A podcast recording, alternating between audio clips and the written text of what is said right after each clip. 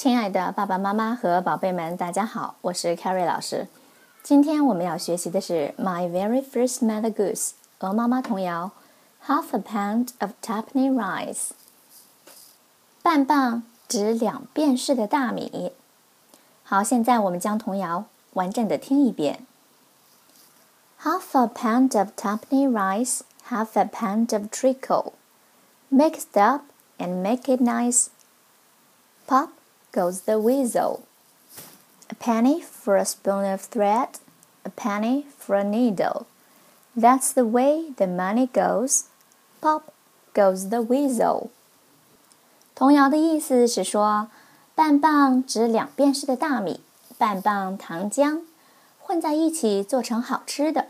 扑通，黄鼠狼来了，花1便士买了线轴，花1便士买了针。就这样花完了，砰！黄鼠狼出来了。现在我们逐句来看童谣的内容。Half a pound of tuppenny rice. Pound 是1磅的意思 ，half a pound 是半磅。Tuppenny 意思是指值2便士的。Half a pound of tuppenny rice 在这里指的是半磅值2便士的大米。也就可以说一点点米。Half a pound of treacle, treacle 糖浆。Half a pound of treacle 半磅糖浆。Mix it up and make it nice. Mix up 把什么什么混合，把它混在一块儿。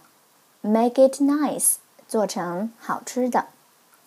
Pop 扑通，象声词。Goes the weasel. Weasel 幼鼠、黄鼠狼的意思。Pop goes the weasel. 扑通，黄鼠狼出来了。这里有一个典故 ，Pop goes the weasel 是英国的歌曲和舞蹈，还是孩子们非常喜欢玩的一个小游戏。A penny for a spoon of thread. Thread 线。Thread 线，花1便士买了线轴。A penny for a needle. Needle 针。Needle 针。That's the way the money goes. 钱就这样花完了。That's the way the money goes. 钱就这样花完了。